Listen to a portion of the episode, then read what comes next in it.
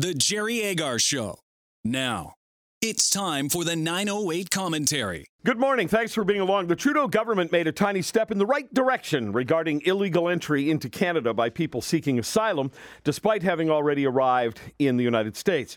For some reason, this provision is included in the budget, but the proposed change would make refugees ineligible to make a claim if they've already done so in another country that the federal government considers safe for migrants and that shares intelligence with Canada. So those countries would be the UK, Australia, New Zealand, and the United States. The agreement we have with our partners is that once a person has left their home country and reached any of the five safe countries, they may not go to a third country to claim asylum. The Liberals, excuse me, the Liberals have ignored that law of late, but now they're making this change. But it seems they've left a huge loophole in for people who can just avoid making a claim when they get to the USA and then continue to Canada. I'm not sure the Liberals are actually serious about the issue.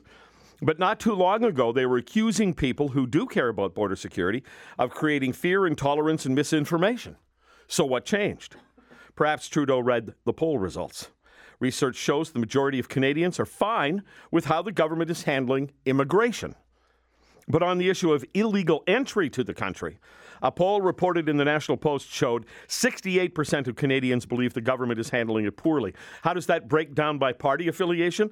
The survey found 89% of likely conservative voters, 55% of likely NDP voters, and almost half of liberals at 47% believe the liberals are mishandling the influx of people who've crossed the border illegally from the United States into Canada.